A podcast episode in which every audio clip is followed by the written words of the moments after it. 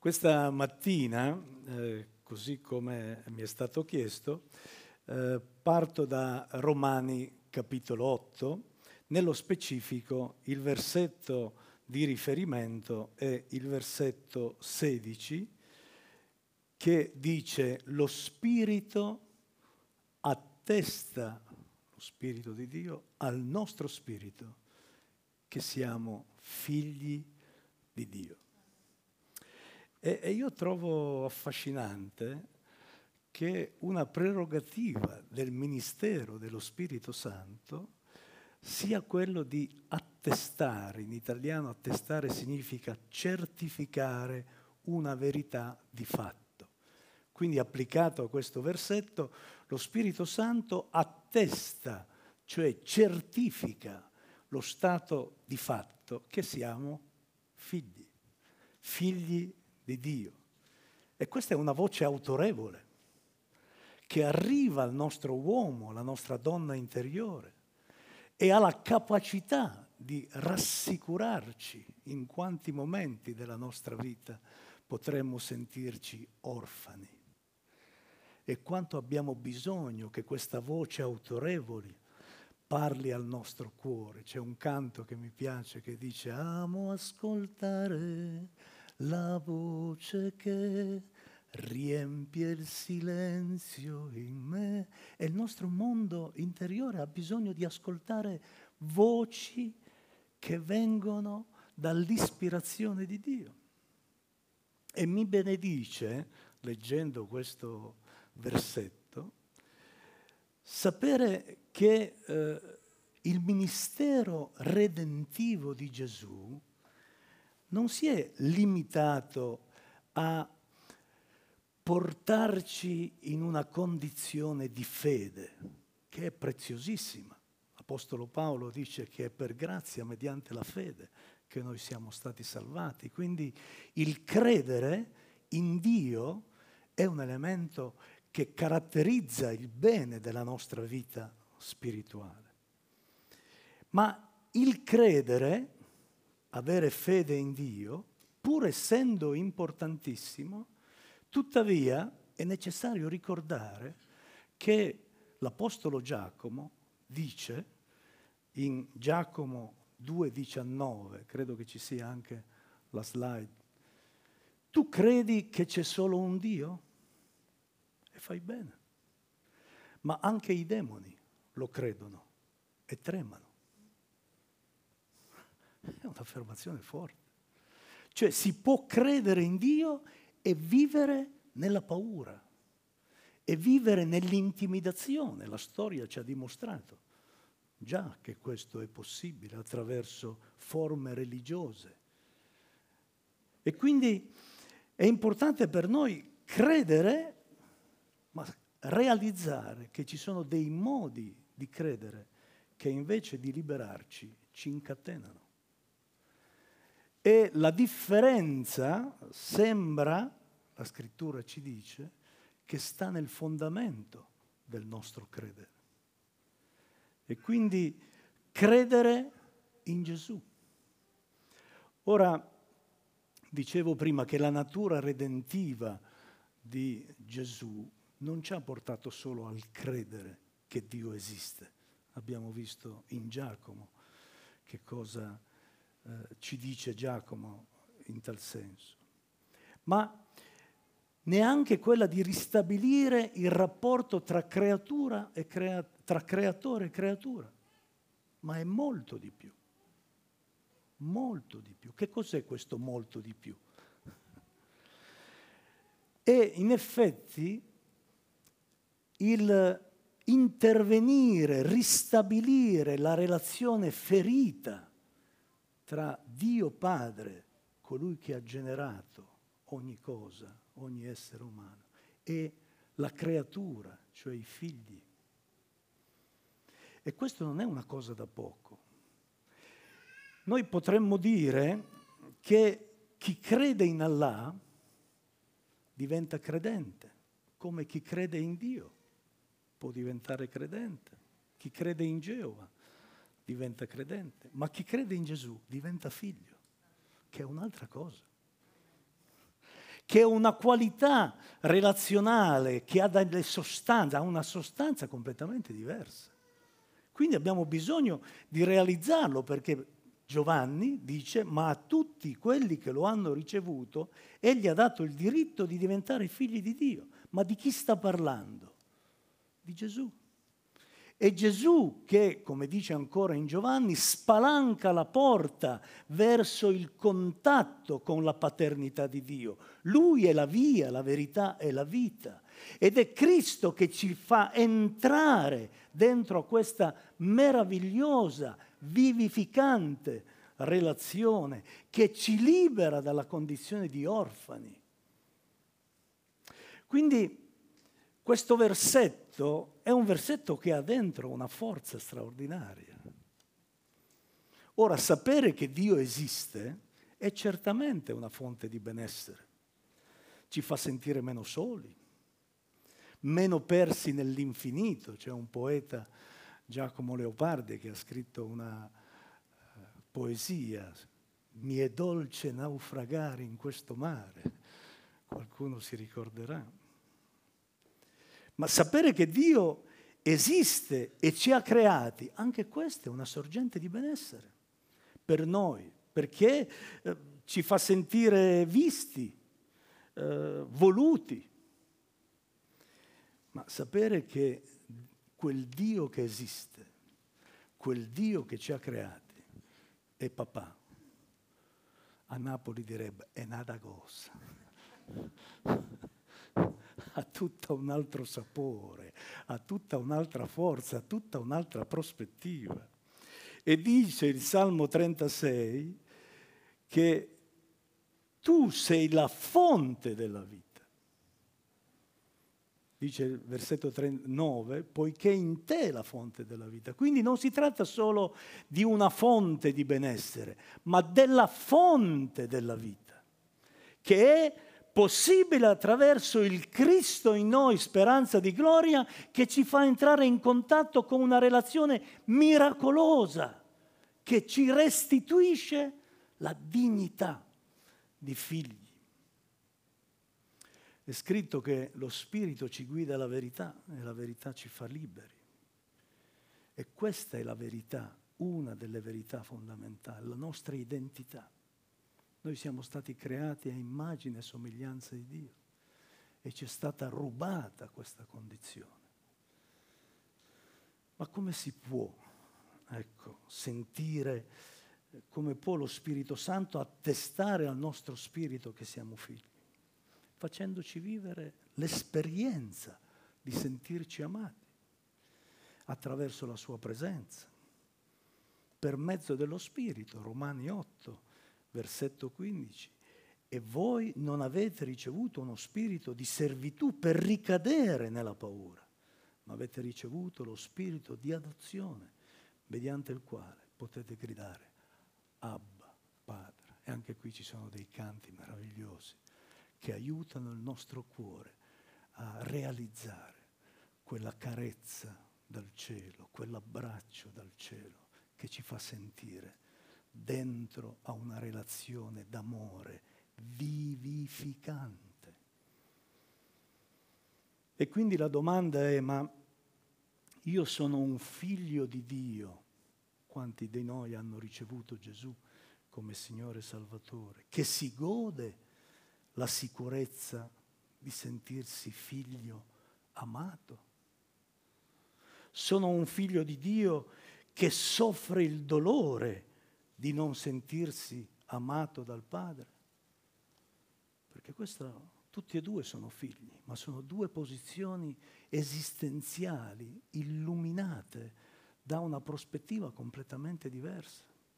Perché lì dove io ho la grazia che lo Spirito attesti al mio spirito che sono figlio e vivo la gioia di sentirmi amato e mi sento dentro alla certezza di essere nascosto con Cristo in Dio, allora il mio impegno di amare Dio nasce da una gratitudine, da una riconoscenza. Dove andrò, Signore?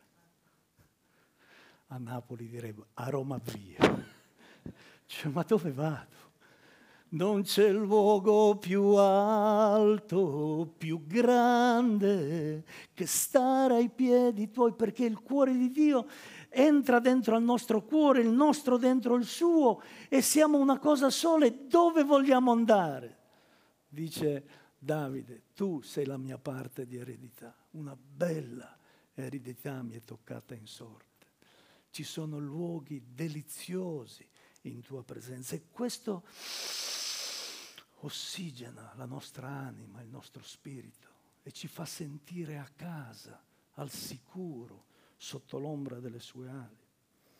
Ma se capita di vivere ecco la nostra identità di figlio con il dolore di non sentirsi amati, di non sentirsi accolti, c'è il rischio che il nostro impegno d'amare sia per compiacere, per cercare di attirare l'attenzione di Dio, per sperare che possa amarci. Ecco perché abbiamo bisogno che lo Spirito attesti al nostro Spirito che siamo figli. Ah, grazie Signore. Ora io credo che per poter amare con la sostanza e la consistenza dell'amore di Dio abbiamo bisogno di fare l'esperienza di sentirci amati. amati. Perché? Perché ti amo. Punto. Dio ci guarda e dice, Dio ha tanto amato il mondo. E dentro a questo amore si è concretizzata un'azione incredibile, quella di dare suo figlio, per farlo ammazzare affinché questo amore arrivasse a tutti. È una cosa straordinaria. E noi abbiamo bisogno di fare questa esperienza, di percepire questo abbraccio, perché nel nostro uomo interiore, nella nostra donna interiore possiamo fare l'esperienza di sentirci potentemente fortificati mediante il suo spirito. E questa potenza viene da questo percepito di sentirsi amati, la dico fuori, a gratis mentre noi eravamo ancora peccatori, Cristo morì per noi.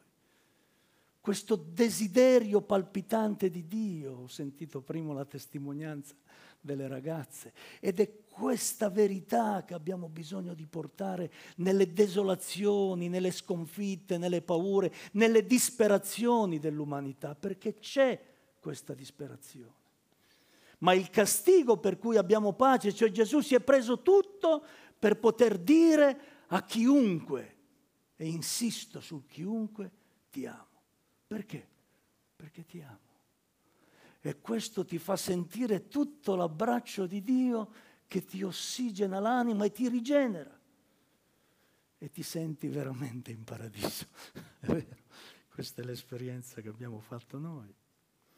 Paolo dice ancora in Efesini 3:17 perché da questa esperienza quel Cristo abiti in noi per mezzo della fede nei nostri cuori, così che radicati e fondati nell'amore suo, non nel nostro, nel suo, non nella nostra capacità d'amare, ma nella sua capacità d'amare, che ci abilita poi ad amare.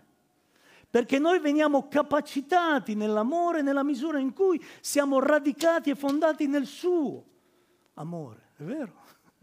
Non c'è un'altra sorgente, poiché in te è la fonte della vita, abbiamo letto. E dentro a questa dimensione noi possiamo abbracciare con tutti i santi la larghezza, la lunghezza, l'altezza, la profondità dell'amore di Cristo e conoscere questo amore che ci fa saltare il cervello, perché va oltre i codici interpretativi che noi potremmo mai usare, per essere ricolmi, dice ancora l'Apostolo Paolo in Efesina, di tutta la pienezza di Dio. Quindi l'amore sano, quello che il Signore ci chiede di poter vivere e poi esprimere intorno a noi, è un amore che ci è stato regalato. L'amore sano, quello libero dal controllo, dal possesso, è un dono che possiamo solo donare se l'abbiamo ricevuto. Non è farina del nostro sacco. Quell'essere ricolmi della pienezza di Dio ci rende potentemente fortificati perché siamo radicati in Lui e non c'è vita fuori dalla sua vita. E quindi entrare in questa esperienza. C'è una bella frase del pastore Giovanni Traettino, che è il responsabile del movimento di cui io faccio anche parte come network di chiese, che dice l'amore di Dio fonda, precede e nutre ogni nostra capacità di riamarlo. Fonda, precede e nutre ogni nostra capacità. È da quella radice che noi prendiamo la linfa che ci permette addirittura di corrispondere all'amore di Dio. È una cosa bellissima, perché lì c'è la fonte della, vostra, della nostra vera vita. Ora, l'amore sano è come un fiume che scorre ed è sospinto dalla forza della sorgente che è in Cristo, che viene dal cuore del Padre. Ora le nostre attitudini sono preziose, la nostra predisposizione fondamentale, necessaria, ma può diventare solo il letto del fiume all'interno del quale quell'acqua che viene da Lui ci viene data. L'acqua che io ti do, dice Gesù scaturisce in te. È di quest'acqua che abbiamo bisogno, di toglierci la sete di questo bisogno di sentirci amati, rassicurati da Lui, perché questo diventa la libertà di muoverci verso il tu, verso noi stessi e verso il tu che è intorno a noi. Quindi il grande valore di questo versetto citato, Romani 8:16, mette in evidenza un aspetto che non può essere sottovalutato,